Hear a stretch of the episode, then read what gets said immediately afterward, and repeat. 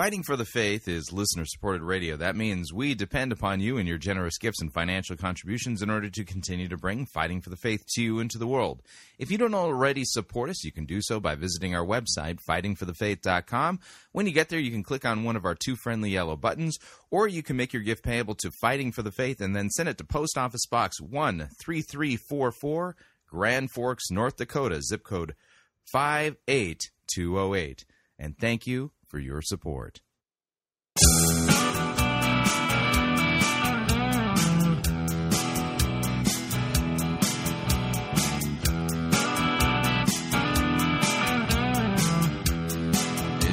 time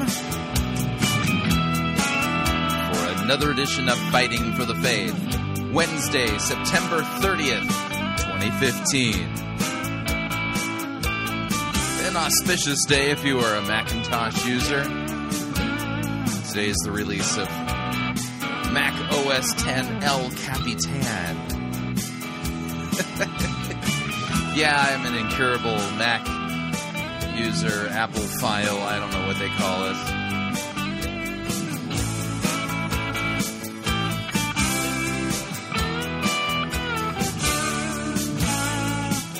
Thank you for tuning in. You're listening to Fighting for the Faith. My name is Chris Roseborough. I am your servant in Jesus Christ, and this is the program that dishes up a daily dose of biblical discernment, the goal of which, help you to think biblically, help you to think critically, and help you slow down, stop, open up your Bible, and compare what people are saying in the name of God to the Word of God. No shortage of crazy things being said out there. We take the time to open up our Bible. Yeah, you know, take a look at the Scriptures in context, the way they're supposed to be read. Uh, using sound biblical hermeneutics and exegesis, a Christ-centered approach to Scripture, proper distinction of law and gospel, which, by the way, the Bible teaches us to do that, to compare to see what the most popular pastors, preachers, teachers, conference speakers, self-proclaimed prophets, prophetesses, self-proclaimed apostles, and apostolesses. Yeah, you have to work on that. You know, pastrix is, I think, the uh, female, fe- feminine form of pastor, it, which, by the way, I coined that word.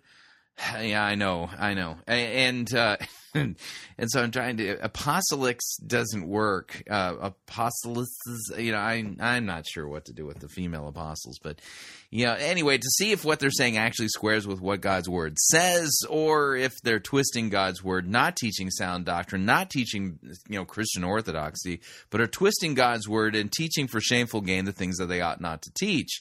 Yeah, which is a bad thing. Now, part of the uh, way in which you learn discernment is to become extremely familiar with the uh, the original. Yeah, the way you spot a counterfeit is by becoming, you know, an expert on what the real thing is, and that requires exposing you to good, sound teaching on Scripture. Yeah, and so uh, we've been doing, uh, in fact, every week we have a light episode. Most of the time it's on Wednesday. Sometimes I'll have to move it, but... Um, Our light episodes, uh, I've been featuring uh, a lot lately uh, my Sunday school lessons that uh, I've been delivering at the church that I serve, uh, Kongsvinger Lutheran Church in Oslo, Minnesota. And uh, we've been working our way through uh, the book of Genesis. We're up to Genesis twenty-four. We lovingly refer to these segments as Roseboro's Ramblings through Genesis, because as you listen to them, you can kind of see that there's, you know, it's part lecture, part taking questions. Um, and, you know, oftentimes I'll go on little bunny trails and things like that. So it's uh, my ramblings through the book of Genesis. We're up to uh, Genesis chapter twenty-four. Grab a Bible and we will get right to it. Here we go. All right, let's pray. O holy and most merciful God, you have taught us the way of your commandments. We implore you to pour out your grace into our hearts. Cause your word to bear fruit in us. Being ever mindful of your mercies and your laws, we may always be directed by your will and daily increase in our love towards you as well as one another. Enable us to resist all evil and to live a godly life.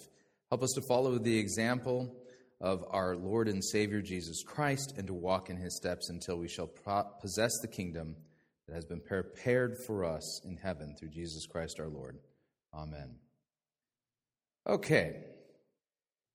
Genesis twenty-four. Now, as we enter this next portion of the book of Genesis, we are entering a part of Genesis that can be easily misunderstood. And what I mean by that is if you really want to pay attention to how to rightly get what's going on, you have to pay attention to who has the ball. It's kind of like football. Who has the ball? And the ball is the Word of God, and it comes in revealed format. So the question is, who's got the ball? If you're paying attention to who's got the ball, you're going to get it. If you are unaware that somebody's supposed to be having the ball, well, it's like watching baseball and not knowing how the game is played. Okay, you don't understand why people are throwing, why people are cheering at different things. You're going to miss the whole thing, right? You're not going to get it. So in a sense here, pay attention to who's got the ball. And I'll make sure to point it out. And the ball is the revealed Word of God. There are people getting direct revelation in Genesis, and that's the person with the ball. If you don't notice that, then what happens is you're going to see stuff happening and you're going to go, why is this person doing that? The answer is the reason why that person is doing that is because that person has the ball. And they believe the Word of God. That's the reason. Okay, Genesis twenty-four. Abraham was old, well advanced in years, and Yahweh had blessed Abraham in all things. Now remember, Sarah is dead now. She's buried. Abraham said to his servant, the oldest of his household, who had charge of all that he had, "Put your hand under my thigh, that I may make you swear by the Lord, the God of heaven and the God of earth, that you will not take a wife for my son from the daughters of the Canaanites among whom I dwell, but will go to my country and my kindred and take a wife for my son Isaac." Quick note here. This is one of those awkward things in the Bible. Put your hand under my thigh. Okay, that's kind of a euphemism. Okay, he was talking about an oath sworn while holding Abraham's right. Okay, okay, that's what that means. Apparently, this is a cultural thing of the ancient world, and it gets recorded here in this text of Scripture. And notice the words that go with it. I know as, as awkward as this seems, we're not junior hires, so we're going to deal with the text as it stands. "Put your hand under my thigh that I may make you swear by the Lord." So Abraham is fully aware of the fact that, well, the Messiah is promised through him. This is pointing to the promise of the Messiah as Abraham's seed. That's all I need to say. there's, there's a few passages of Scripture that you just sit there and go, oh man, I got to teach on that. Whew. You take a deep breath and you teach on it, and then you go, run away, run away. Yeah. So you've got the point. It's messianic. It's pointing to the Messiah in a really culturally awkward way for us. I mean, man, I'm glad I didn't live back then. That's all I'm saying. Okay, so they make you swear by the Lord, verse three, "and the God of heaven and the God of earth, that you will not take a wife for my son from the daughters of the Canaanites among whom I dwell." Big thing going on here, big thing. Marriage is mucho importante. And it has really been, since the sexual revolution in the sixties, the institution of marriage has suffered all kinds of violence. And with the sexual revolution, keep this in mind, man is not made for fornication. Man is made for marriage. And the way society has treated marriage, they have turned it into something that it isn't. Marriage, if you would, biblically speaking, is the lifelong union of one man and one woman for the purpose of procreation. Our society has turned everything into a focus in on sex. It's companionship with sexual benefits. And it doesn't matter who your companion is. That's not marriage. It's not. You'll notice here in this text that marriage is so important that who Isaac marries is important. He is not to take a wife from among the women of Cana. Why? These women are idolaters. Abraham has lived among the Canaanites now as a sojourner for how long? And it's like, under no circumstances is my son, my only son, to take a wife from among these women. And he even knows that they are going to be judged. He even knows that because the Lord has revealed that to him. So go to my country and to my kindred, take a wife for my son Isaac. The servant said to him, perhaps the woman may not be willing to follow me to this land. Must I then take your son back to the land from which you came? Abraham said to him, see to it that you do not take my son back there. The Lord, the God of heaven, who took me from my father's house and from the land of my kindred, and who spoke to me and swore to me, to your offspring, singular, I will give this land. He will send his angel before you, and you shall take a wife for my son from there. Pause real quick. Oh, yeah. Is this, talking, is this an arranged marriage? In a sense, he's going to go fetch a wife. Obviously, Isaac and this girl, they didn't go to the movies. They don't even know each other. They don't. This isn't a real sense an arranged marriage. And Abram's sending his servant off, whom he trusts, to go and perform this on his behalf. Power of attorney here, if you would. But notice here that Abraham is absolutely confident that God will send before this servant of his one of his angels. First real passage that starts to give us an idea of biblical angelology. Not a lot written about them, not a lot. But he is absolutely confident that the Lord will assist this man by means of an angel. That's fascinating. It's absolutely fascinating. Luther goes into great length in this in his commentary, which I think is also fascinating. But the idea is, is that as Scripture develops angelology, we know that they are ministering service, that they serve us. This is God's will. So each of us who are Christians, you know, they talk about guardian angels. We truly actually have those. And so they are invisibly working to work things out in our life.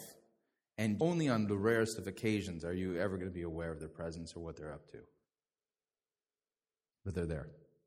They are truly there. And this text is one of those texts that kind of bears that out. And so other passages of Scripture flesh out that they are ministering service. They serve us, which is all very important, very important. So we believe that, and we don't know who they are, but keep this in mind. I, I like the way Luther talks about this. We have, as Christians, loyal, and I mean this, loyal friends whom we've never met, sent by the Lord to guard and protect us. They are his angels.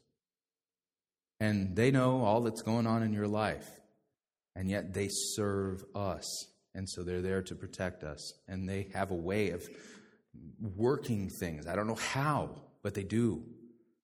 Fascinating things. I don't know how many there are.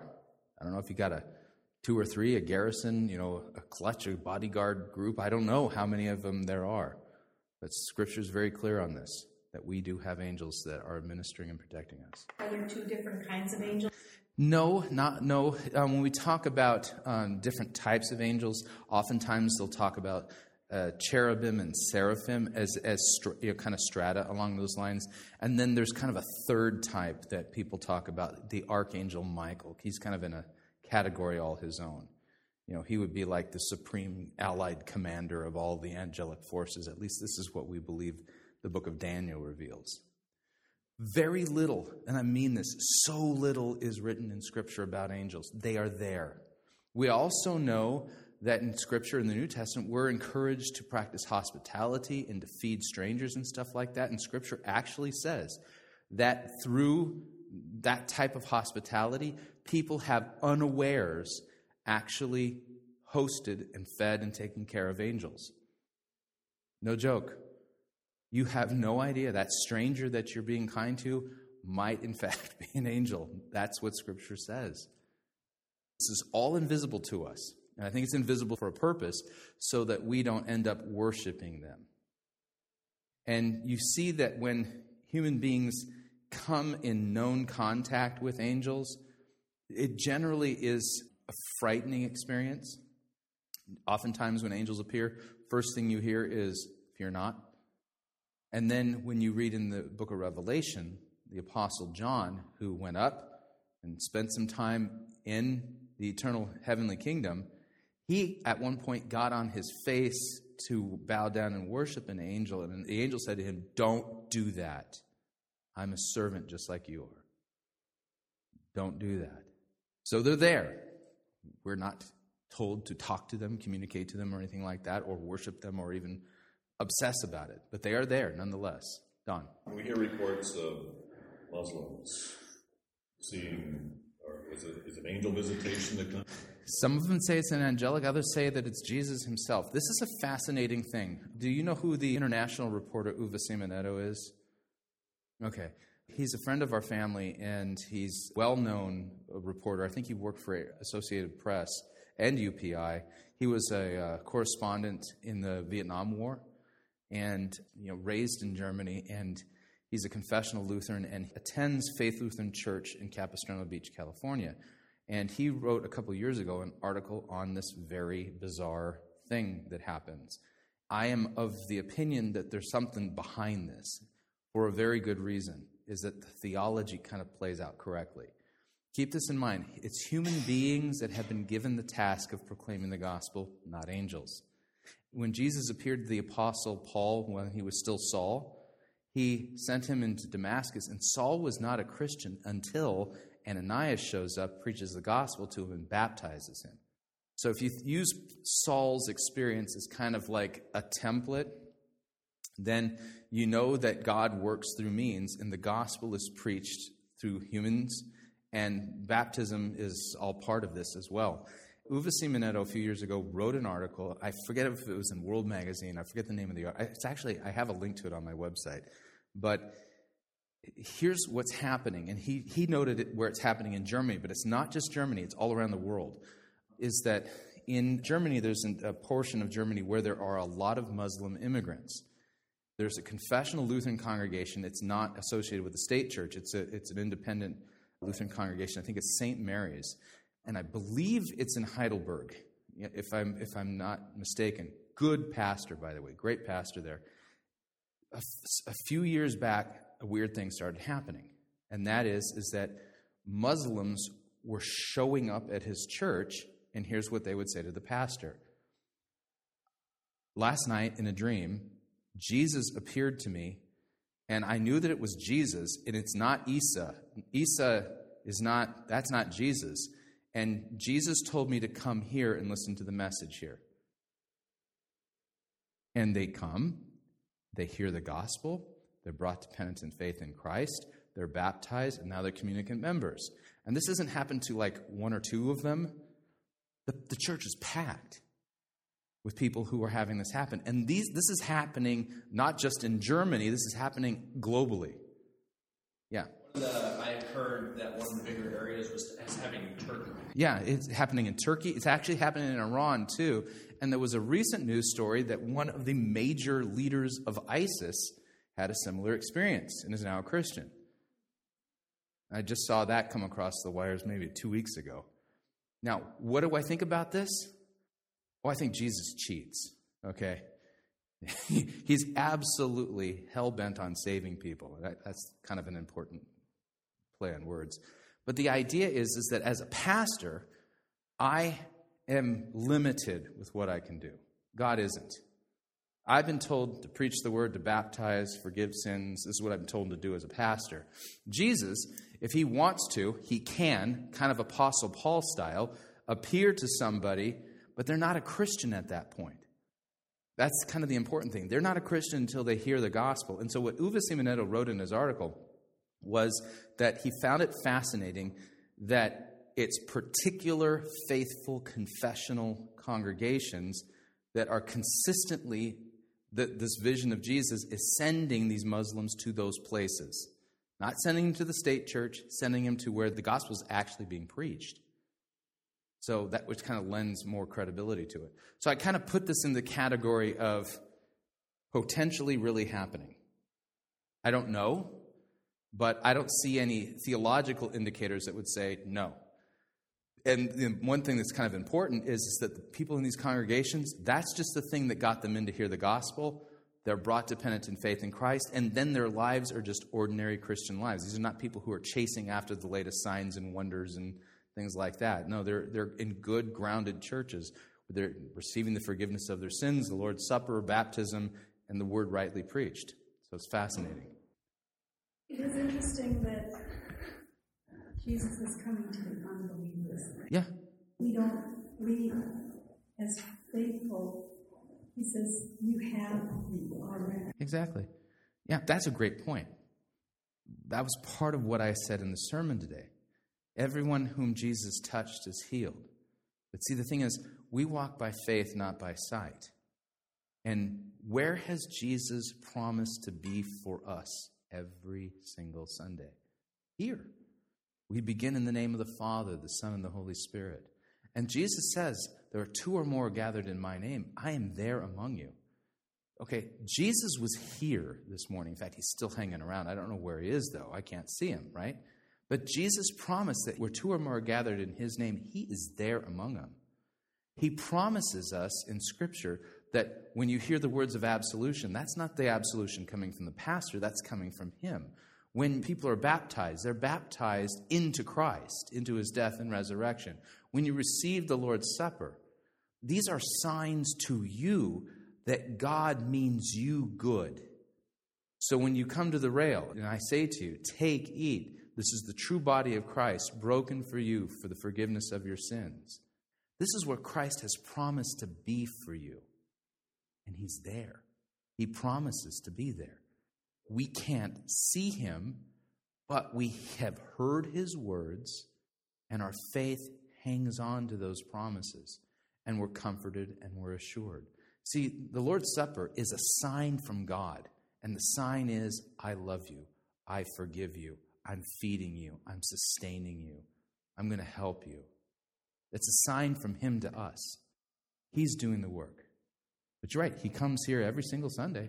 We just don't see him. But that's going to give way. Someday you will see him with your own eyes. You will. I'm kind of looking forward to it. More than kind of. All right, let's go back to our text. See to it that you do not take my son back there. The Lord, Yahweh, the God of heaven, who took me from my father's house and from the land of my kindred, who spoke to me and swore to me, to your offspring I will give this land. So notice, he has the ball. Abraham has the ball. He spoke to me and he swore to me. So there's that direct revelation. To your offspring I will give this land. He will send his angel before you, and you shall take a wife for my son from there. So Abraham has the ball. He's trusting the ball. And the ball is the direct word of God, and he makes reference to it. He spoke to me, and he swore that he's going to give this land to my descendants. So God is going to do these things. He's trusting in those promises. You see that?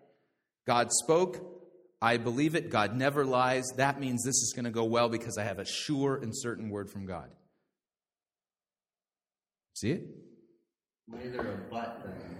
But if the woman... Oh, he says, but if the woman is not willing. He Here's the thing. He knows that it's going to go well, but see, he doesn't know for sure that this is the means by which God is going to give a wife. He knows that the angel is going to accompany him. He's believing that there's going to be success, but at the same time, he's, he's like, he doesn't know for sure that this particular mission is going to be successful in that sense, but he knows that his descendants are going to have this land, so he's trusting. And of course, he's saying, well, you know, maybe God's going to choose a different Uh, different means, because God has not said to Abraham, go to the land of your fathers and get a wife. I promise it'll go well and you'll be... You know, he's trusting that God's going to work it all out, and he's not presumptuous. Where God hasn't spoken, he doesn't presume, but where he has spoken, he's sure. You see it? So watch what he's sure about. The Lord, the God of heaven, verse seven, who took me from my father's house and the land of the kindred, who spoke to me and swore to me, to your offspring I will give this land. He will send his angel before you, and you shall take a wife for my son from there. This is, he believes this because of the sure and certain word, but In case I'm not understanding God correctly, if the woman is not willing to follow you, then you'll be free from this oath of mine, only you must not take my son back there. So the servant put his hand under the thigh of Abraham, his master, and swore to him concerning this matter.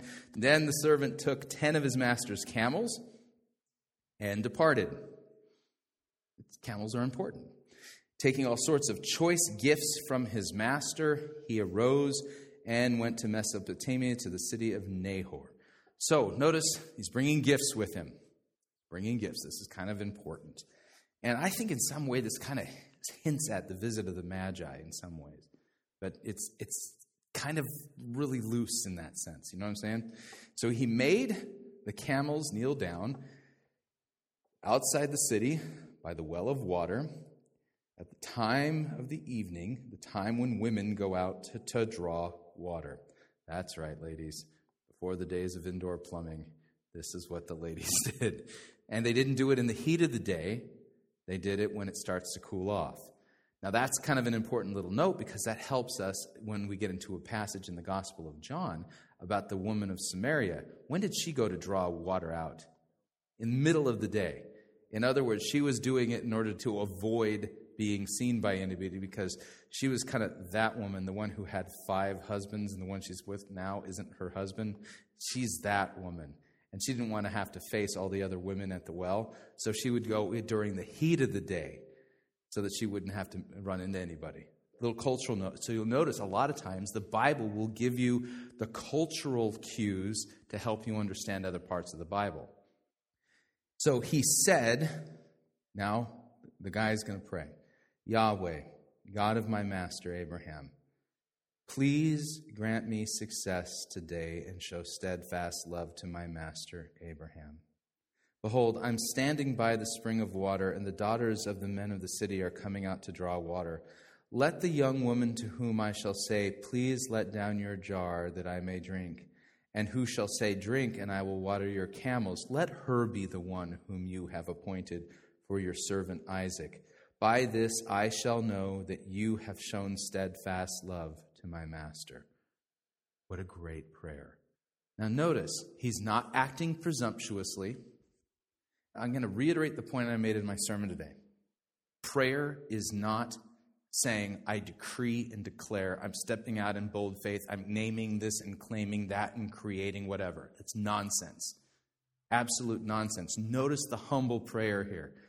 He knows that God has promised Abraham that his descendants would be as numerous as the sand on the seashore, and that Ab- that Isaac is the son of the promise. He knows this. They're all standing on that promise, and they're sure of this, but they're not sure as to whether or not this is going to play out, and he he's stepping out, trusting the word, but not being presumptuous. He gets to where he's supposed to be, and now he asks God humbly, please, Lord, for the sake of your love for my master, I don't know how to do this, but here's an idea. If this happens, then I believe that this is from you. Great prayer. Good prayer. It's not presumptuous. It's humble. He's beseeching. He's not naming. He's not claiming. He's not blabbing. He's not grabbing. He's not proclaiming. Right? He's asking. Fill in the blank. You have not because you ask not. Right, you have not because you ask not. That's from Scripture, is it not? You have not because you ask not. It doesn't say you have not because you have not claimed, because you claim not. It says you have not because you ask not. It's ask. You don't demand from God. You're not a God yourself. Your words do not create. And it's not faith to say, I'm proclaiming and demanding and decreeing. That's not faith. That's presumption. This is the exact opposite of that. All right, we're going to pause right there, pay some bills. If you'd like to email me regarding anything you've heard on this edition or any previous editions of Fighting for the Faith, you can do so. My email address is talkback at fighting for the faith dot com, or you can subscribe on Facebook, facebook.com forward slash Pirate Christian. Follow me on Twitter, my name there, at Pirate Christian. Quick break. When we come back, the balance of today's Roseboro's ramblings through Genesis as we work our way through Genesis twenty-four. Stay tuned, don't want to miss it. We will be right back.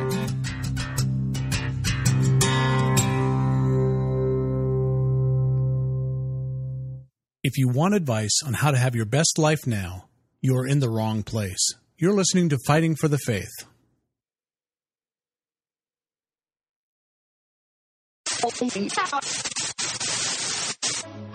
You're listening to Pirate Christian Radio. We'll be taking your false doctrine now.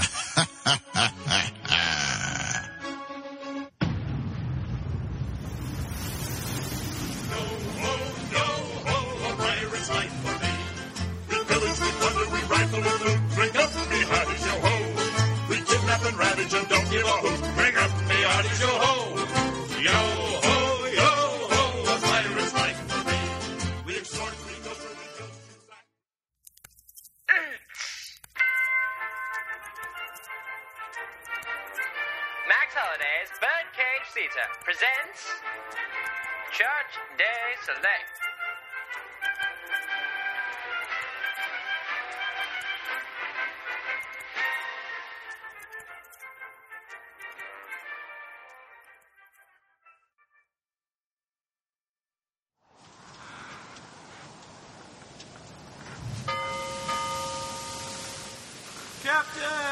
An enemy vessel off the starboard bow! What colors are they flying?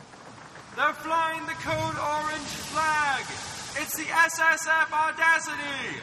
This is our chance, men. This egregious foe has been plaguing the seas for long enough. To arms! Man the battle stations and hoist the colors.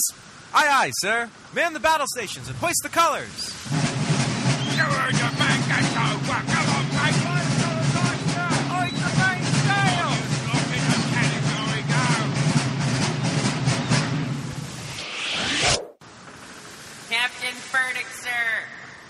Ship approaching. They're flying the accursed Cairo flag. It's the H M S Aletheia. Oh dear, that's bad news. We mustn't let them get the better of us. Call it the praise band drummer and man battle stations. Aye, aye, sir.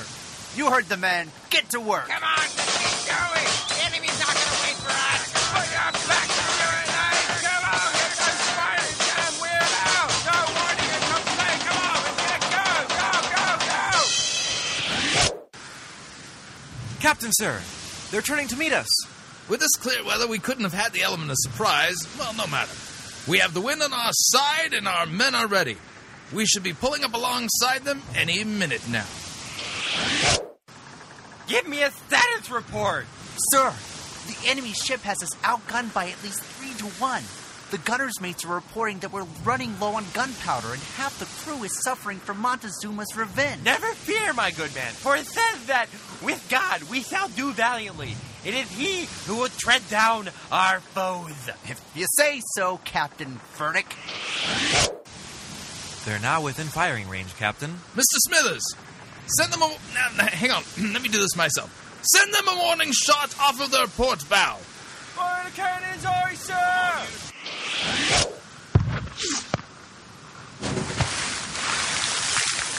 That was merely a warning shot, Captain. They could have very well have hit us. I think they wished for us to surrender to avoid bloodshed. Nonsense! You think we would surrender in our hour of triumph? God has clearly stated that no weapon formed against you will prosper. We can't lose. Let loose the cannons.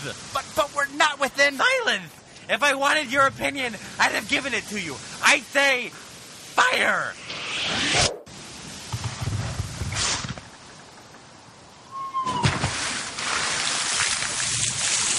I've never seen a warning shot where they used all their cannons before. The blasted fool shot before he was in range. I can only assume that he means to not surrender. Quickly fire a barrage into their port side while they reload. Aye, aye, sir. Fire the cannons!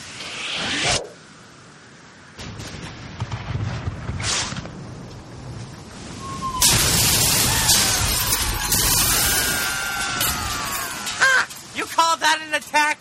I have God on my side. He said this to me, for I know the plans I have for you, declares the Lord. Plans to prosper you and not to harm you. Plans to give you hope in the future. Why, why aren't we firing our cannons? We've now lost half our cannons due to the last attack! Come on, men! We can't lose! Aye, aye, sir!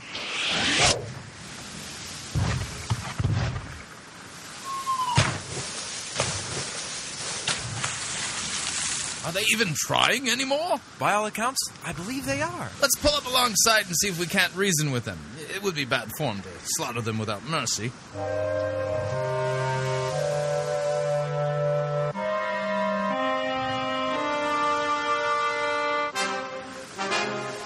Hello, over there! Go away! We have nothing to say to you. I wanted to negotiate the terms of your surrender. My surrender? It is you who we surrendering to us. What on earth is he talking about, Captain? Maybe he is suffering from malnutrition and heat stroke? No, I, I think he's serious. Now look here. You're outgunned with no way of winning. We wish to show you mercy. No weapon formed against us will prosper. Why is he quoting the Bible? No, a quote would require a context. What he's done is called proof texting. Enough talk. Men, ready, aim, fire!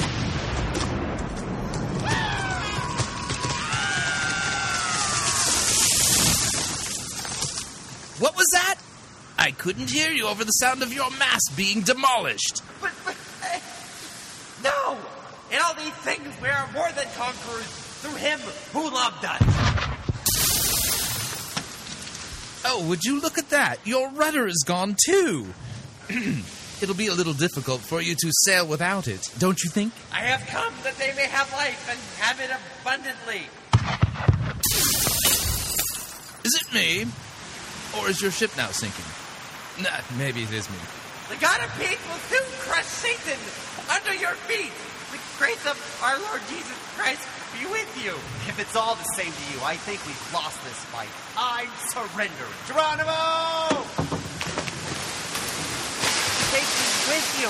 I can't take another minute with this lunatic. Stop it! Stop it right now! All of you come back. We, we, we can't lose. We have God on our side. We shall prevail. We will. Well, that was surprisingly easy. Makes me wonder how they were even viewed as a threat in the first place. Most inept sailors to ever sail the seven seas.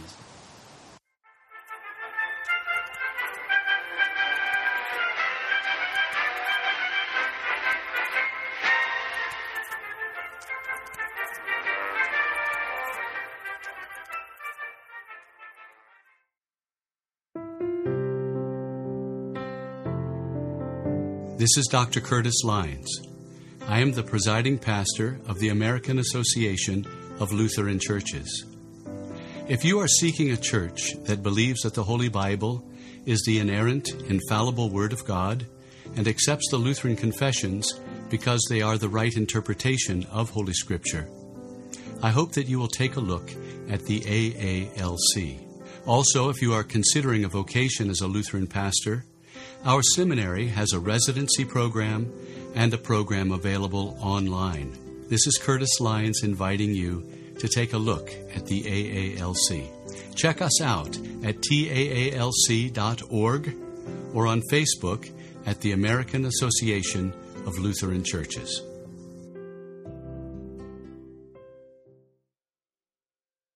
Hi, Chris Roseborough here to talk about our longtime featured advertiser, Cheapo Air. Doesn't matter if you're traveling for business reasons or for pleasure.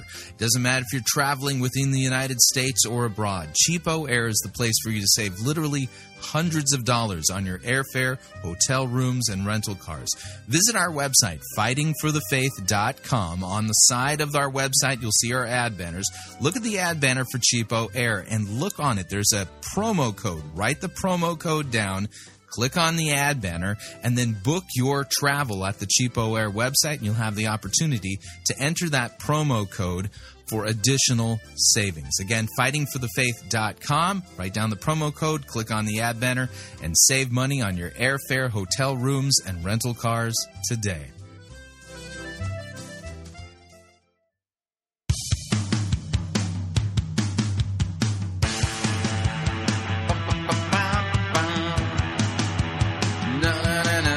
All right, we're back.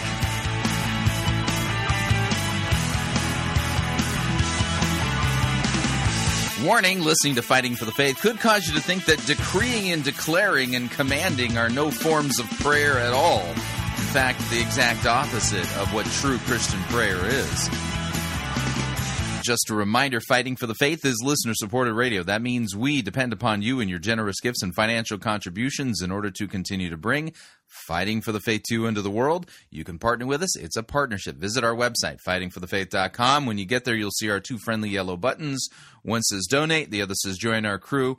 When you join our crew, you're signing up to automatically contribute eight dollars and ninety-five cents every month, that's it, to the ongoing work and mission of Fighting for the Faith and Pirate Christian Radio. It's a great way to support us. Of course, if you would like to specify the amount that you would like to contribute, you could do so by clicking on the donate button, or you can make your gift payable to Fighting for the Faith and then send it to Post Office Box one three three four four, Grand Forks, North Dakota, zip code five eight two oh eight. Let me thank you for your support. We truly cannot do what we are doing here without it.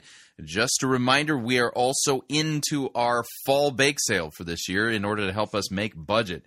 And uh, here's the idea, is that um, if you purchase a T-shirt from us, Uh, it's only nineteen ninety-five plus a few dollars for shipping and handling. If you purchase a T-shirt from us, and this T-shirt that we're selling this year says, uh, I survived the uh, four, four blood moons in the Shemitah, and all I got was this lousy T-shirt.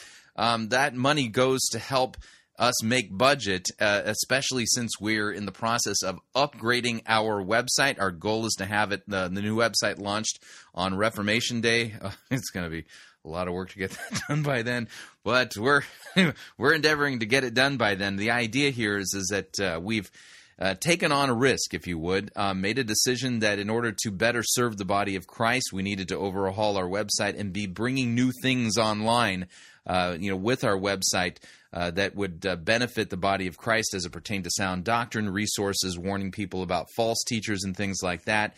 And so we've uh, made the decision to hire a part-time employee.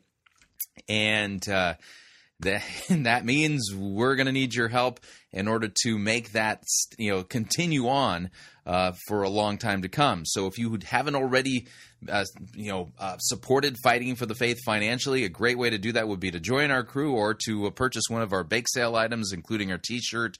You can also uh, purchase the conference audio from the twenty fifteen Uh, you know, uh, Fighting for the Faith Pirate Christian Radio Conference. Uh, you, that's a great resource.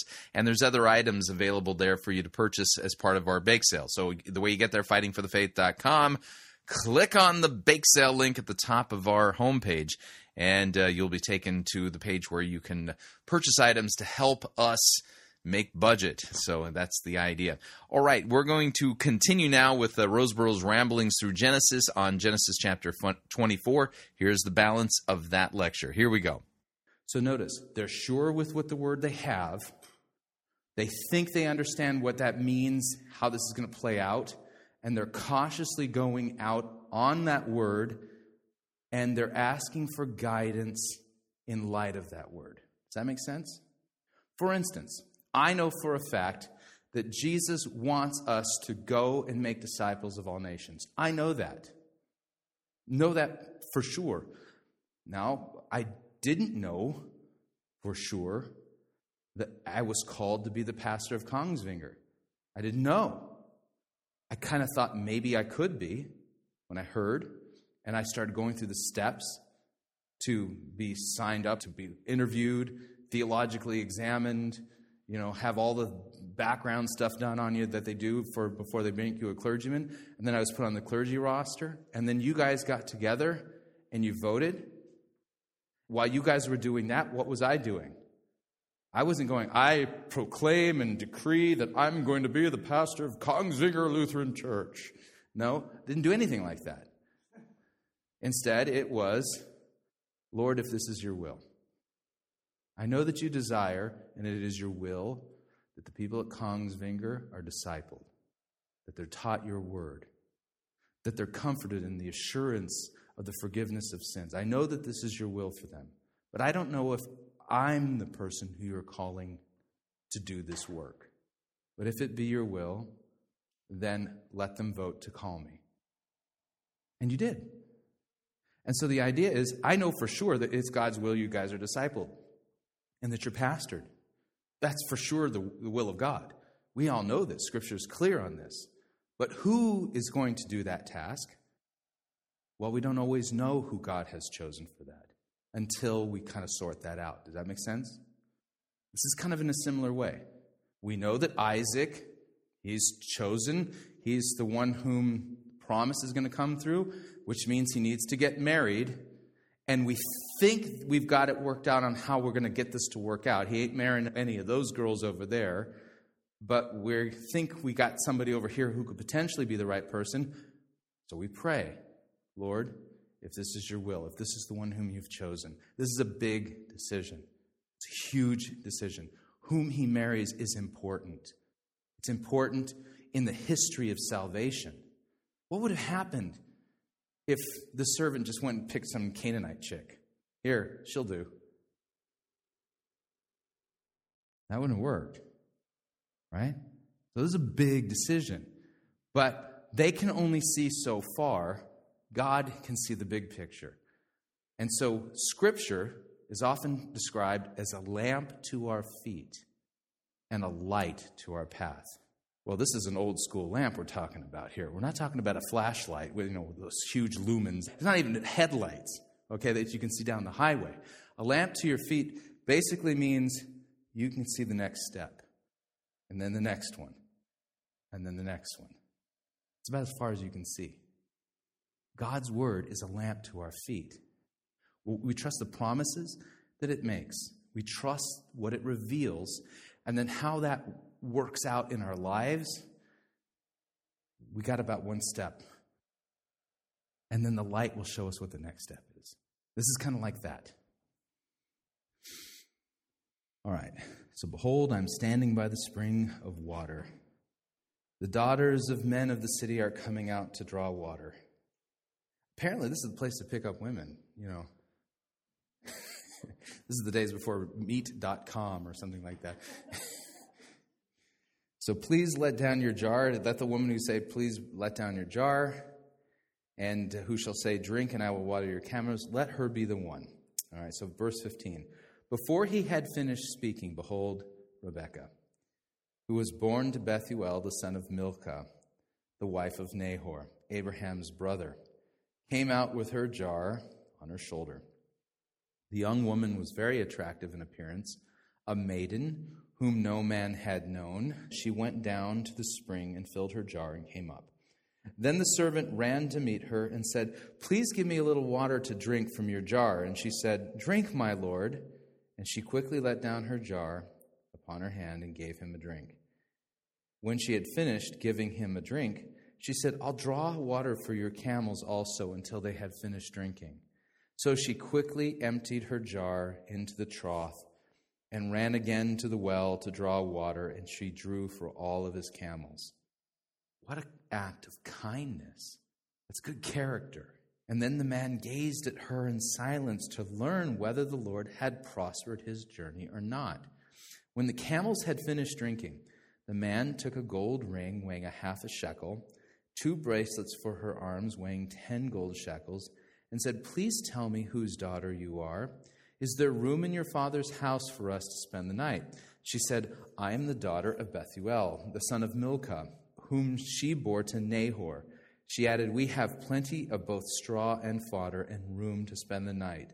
And the man bowed his head, and he worshiped the Lord, and he said, blessed be the Lord, the God of my master Abraham, who has not forsaken his steadfast love and his faithfulness towards my master. As for me, the Lord Yahweh has led me in the way to the house of my master's kinsman. Then the young woman ran and told her mother's household about these things. So notice here, Abraham trusted and believed that God's angel would prosper his journey, that he would lead him. And it is not an accident that the first girl he meets is from the right household. It is one of his relatives.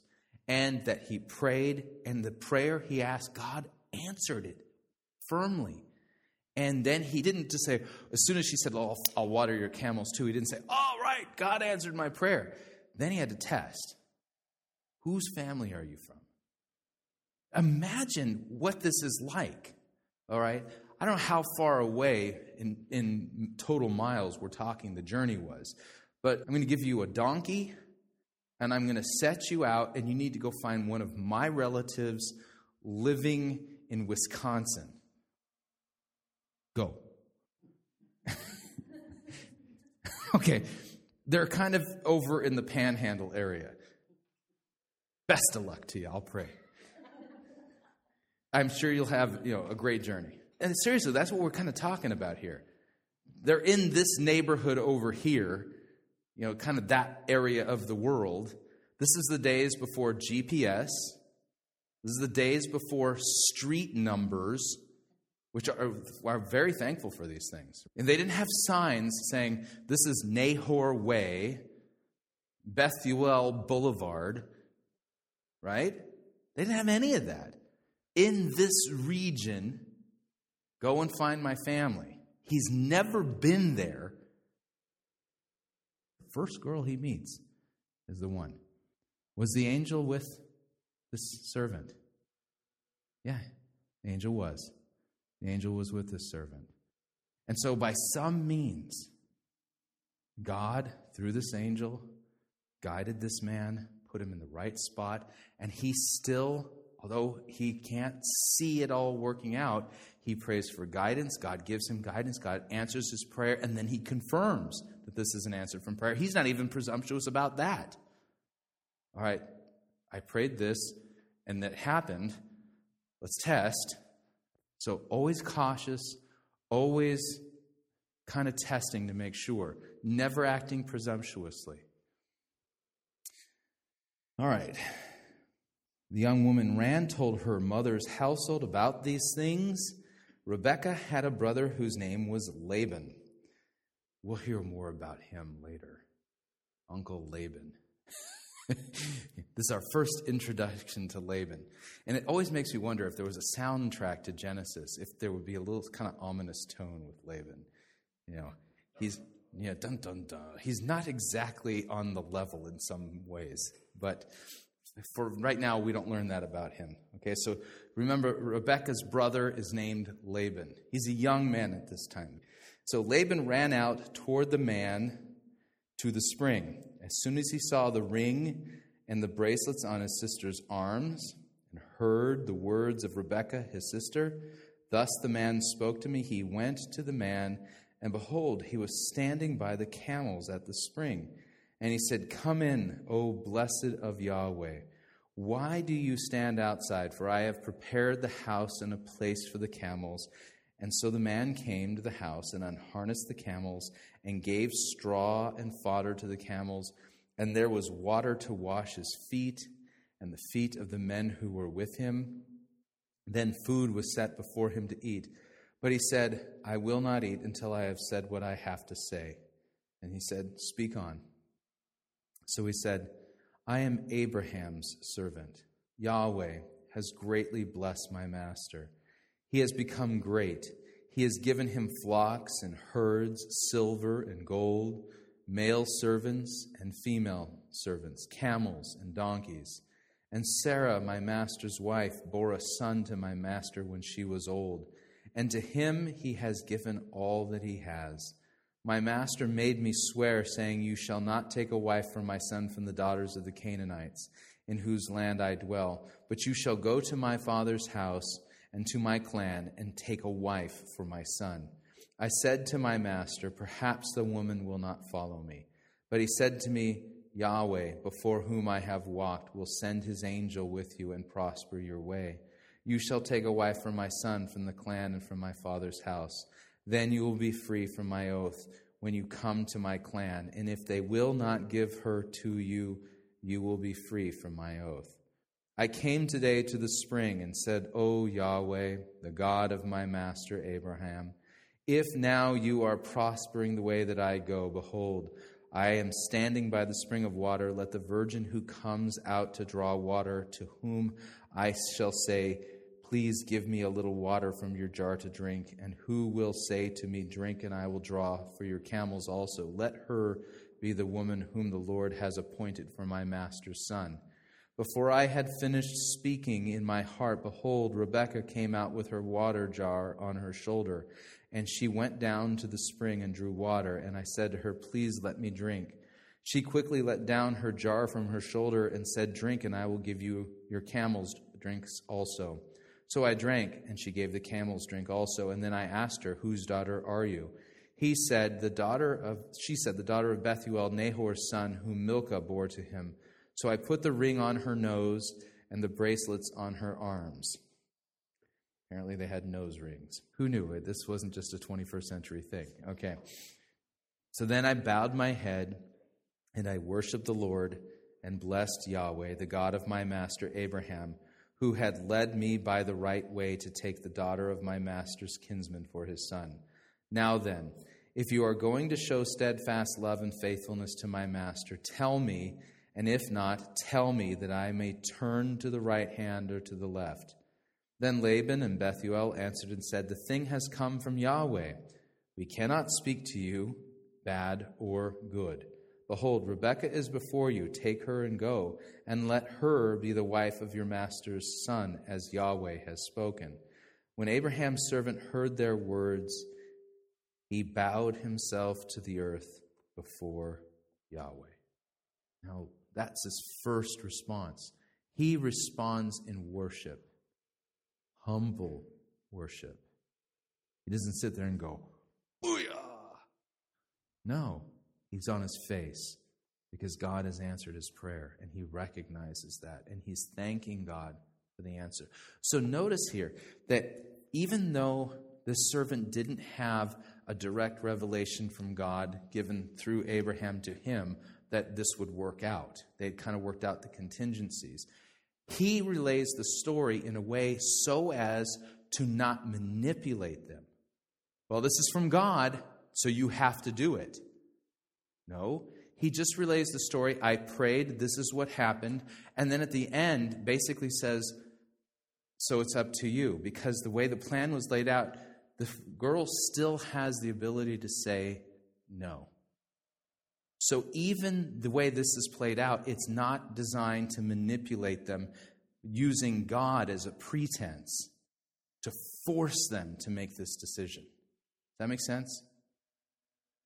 Um, so why all the jewelry, why the jewelry, um, is there significance? Abraham Abraham wasn't flaunting, uh, telling his servant to show this woman the jewelry that I am rich and no. Isaac will be. You're an aunt. Have you ever given gifts to your nieces and nephews? Oh, yeah. Do you love doing that?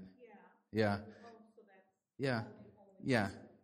I mean, I mean, Abraham hasn't, I mean, he's never met Rebekah, right. You know, and these, and so it's not just the servant, it's ten camels, which means there's other servants along for the ride. And yeah, they, they've got gold and silver and stuff like that, but they're giving gifts. These are gifts to their family members, you know, which is, an, is a kind thing. God has blessed him. And so he's in a sense blessing them as well. And also he's giving great honor to this girl, great honor. He's not treating her like a slave. Instead, he's lavishing on her in much the same way Christ lavishes on us his grace, his mercy, his, his even his wealth. So it's a grace that shows she's not to be treated like a slave. She's going to be the lady of the house.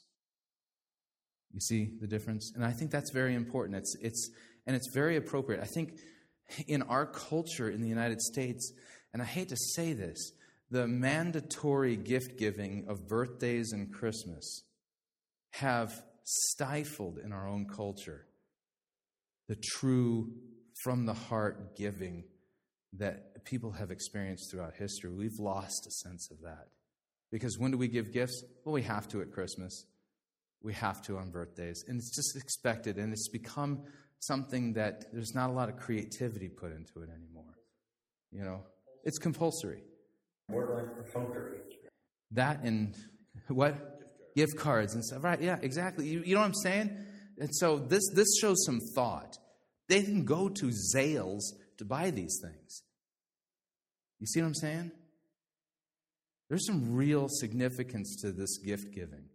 There's a message that goes along with it. There's some thought that goes into it. This is family, and it shows how they're treating each other. Very well done. If you kind of dig into the theology of what's going on here, it's like, man, when was the last time I gave a gift like that? And I, it bugs me that I'm convicted about it. So did Abraham know that his servant was going to end up at his brother's? He trusted. He trusted. He said, go to my clan.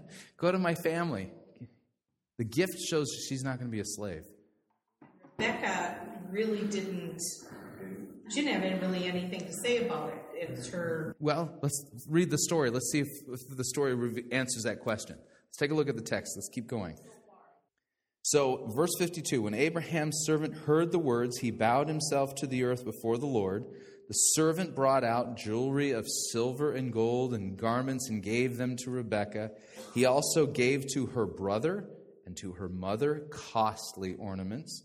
And he and the men who were with him ate and drank, and they spent the night there. When they arose in the morning, he said, "Send me away to my master." Her brother and her mother said, "Let the woman remain with us a while, at least ten days. After that she may go." But he said to them, "Do not delay me, since Yahweh has prospered my way. Send me away that I might go to my master." They said, "Let us call the young woman and ask her." And they called Rebekah and said to her, "Will you go with this man?" She said, "I will go." So they sent away Rebekah, their sister, and her nurse, and Abraham's servant and his men, and they blessed Rebekah and said to her, "Our sister, may you become thousands of ten thousands, and may your offspring possess the gate of those who hate them." A little prophecy here, because she now is going to be grafted into the bloodline of the Messiah. So Rebekah and her young women arose and rode on the camels and followed the man. Thus the servant took Rebekah and went his way. Now Isaac had returned from Be'er Lahai Roi and was dwelling in the Negeb. And Isaac went out to meditate in the field toward evening. And he lifted up his eyes and he saw, and behold, there were camels coming. And Rebekah lifted up her eyes, and when she saw Isaac, she dismounted from the camel and said to the servant, "Who is that man walking in the field to meet us?" The servant said, "It is my master." So she took her veil and covered herself. And the servant told Isaac all the things that he had done. And Isaac brought her into the tent of Sarah, his mother, and took Rebekah, and she became his wife, and he loved her. So Isaac was comforted after his mother's death. Yeah. On verse, in verse sixty, um, "May your offspring possess the gate of those who hate him." Uh-huh. Is that talking about the Canaanites who hate? Where's that go? Takes it all the way to Jesus. All the way to Jesus? Yes, he will rule the nations with an iron scepter. He will possess the gates of his enemies. Jesus is going to possess the world. This is a messianic prophecy. Jesus will possess the gate of all of his enemies. That's such a weird way to think about it. Is he not going to be the king of the whole earth, visibly? Yeah, read it in light of Psalm two. Why did the nations rage and the peoples plot in vain against his Holy One, right? Against the Lord's anointed. Read it in light of Psalm two, and you can see the messianic implications. The other thing is very interesting is when he's talking about an angel, like we always think like an angel actually is going to be seen. It seems like they're thinking like, oh, because these things are happening, we know the angel is there to help. So instead of thinking like they're actually going to see an angel and like a vision and everything, they just know that they're there. Yeah, exactly. Yeah. No, and so and notice that the angel's mentioned twice. In front of the story, kind of toward the end of the story as we're getting to the conclusion, it's, it's reiterated twice. So they're trusting that the Lord's angel was with them. And what role did you see the angel taking? I didn't see the angel doing nothing. He was working behind the scenes doing what angels do. So completely unaware, yet recognizing that he's there. Yeah. So Jesus possesses the gate of those names. That's like saying he's the judge and if you possess the gates, you possess the city. Because if the gates are shut to you, you can't get in. If you possess the gates, you've conquered. Does that make sense? Oh, this is interesting, too. Is the gates singular, too? Oh, good question. Let me look at that real quick. May your offspring... Hang on. Let me look it up. Hold on. It's singular. It's singular zera. It's it's singular. May your offspring, singular, possess the gate of those who hate him. Yeah, it's singular. It, but this this this could could we also stretch this? Not stretch, but this isn't a stretch. Um, God possesses the gates of heaven, right? So he he he's the one who allows us in, you know, and we're the ones who choose to keep ourselves out. See, you're going to make me pull up Psalm two. Why do the nations rage and the peoples plot in vain? The kings of the earth set themselves and the rulers take counsel together against Yahweh and against his anointed, saying, let us burst their bonds apart and cast away their cords from us. He who sits enthroned in the heavens laughs. The Lord, Yahweh, holds them in derision. And he will speak to them in his wrath and terrify them in his fury, saying, as for me, I have set my king on Zion, my holy hill. I will tell of the decree. Yahweh said to me, you are my son, today I have begotten you. Ask of me, and I will make the nations your heritage, and the ends of the earth your possession. You shall break them with a rod of iron and dash them in pieces like a potter's vessel. Now, therefore, O kings, be wise, be warned, O rulers of the earth. Serve the Lord with fear and rejoice with trembling. Kiss the Son, lest he be angry with you and you perish in the way. For his wrath is quickly kindled, and blessed are all who take refuge in him. May your offspring possess the gates of his enemies. Going back to that angel bit. Yes, the angel bit. This is a question. Um, whenever we feel like things just perfectly align in our lives and things work out, mm-hmm. You think angels and God? Potentially. Potentially. Potentially. But notice here, you can't see them, can you? Okay? And this is for your benefit and good that you don't. All right? But can we think like that servant, like, God is working in all these things? Yes, we can. God is working in all these things, but remember, God works through means. God even works through the means of angels. You familiar with that wonderful story? And maybe I'll end with this. Oh, it's um, the story of, is it Elisha? I think it's Elisha. And, you know, it's, it's going to be in Second Kings. This is a wonderful story. I promise it's pretty darn good. Yeah, if I can find it. Found it. Second Kings chapter six. Here it is, verse eight. Once when the king of Syria was warring against Israel, he took counsel with his servants, saying, at such and such a place shall be my camp. But the man of God sent word to the king of Israel, beware that you do not pass this place, for the Syrians are going down there. And the king of Israel sent to the place about which the man of God told him. Thus he used to warn him, so that he saved himself there more than once or twice. And the mind of the king of Syria was greatly troubled because of this thing. And he called his servants and he said to them, will you not show me who of us is for the king of Israel?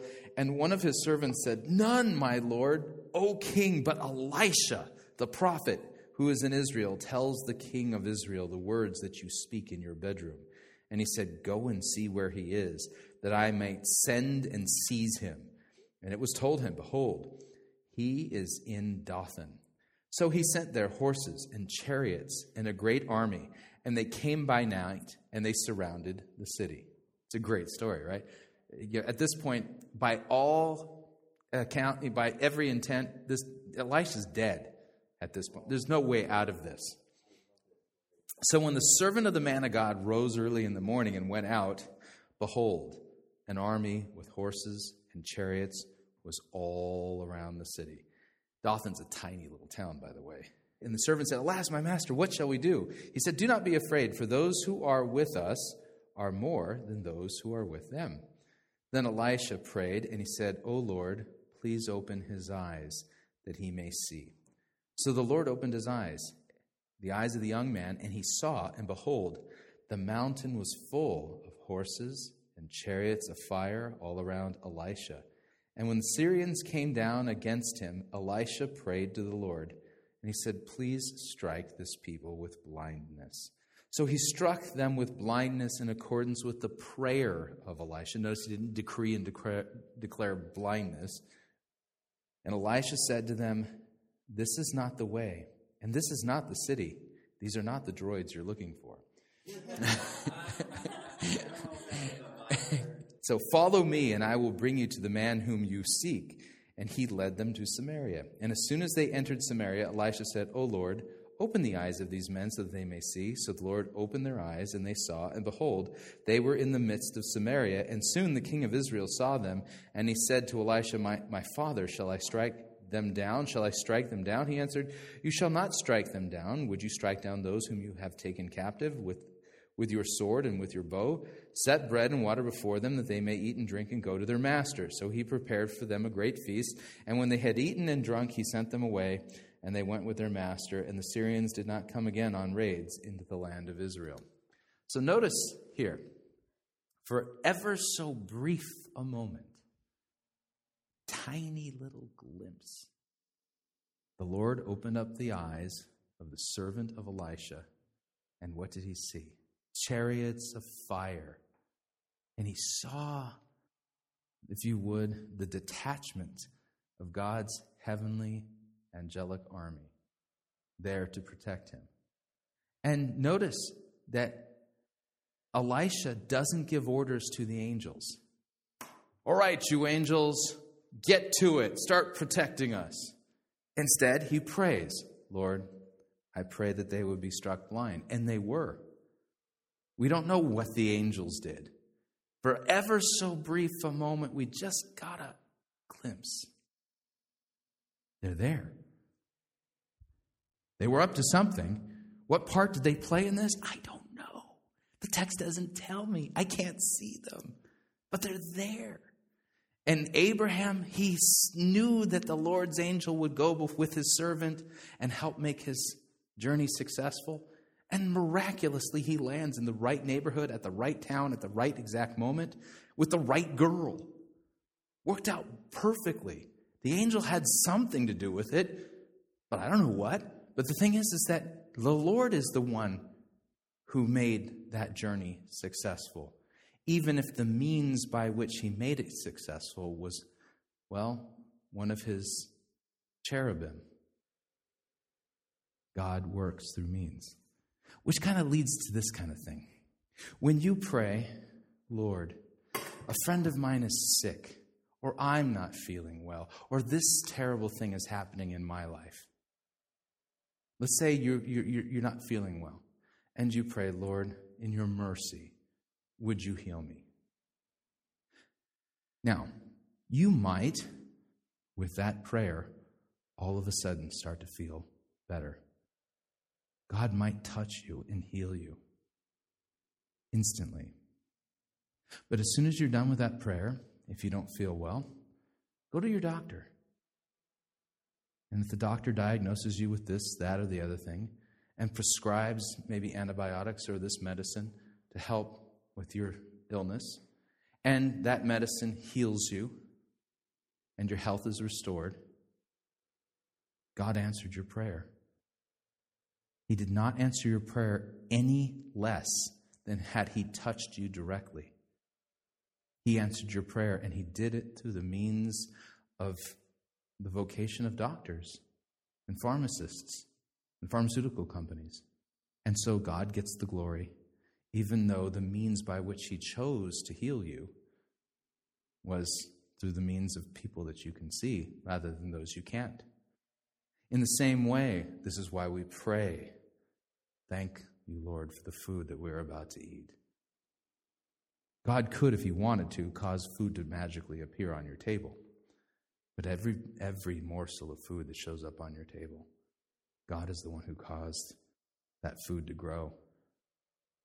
And even though he used his servants, farmers, to harvest that food and to slaughter those animals and butchers to prepare those meats, everything that shows up on your table is from the hand of God.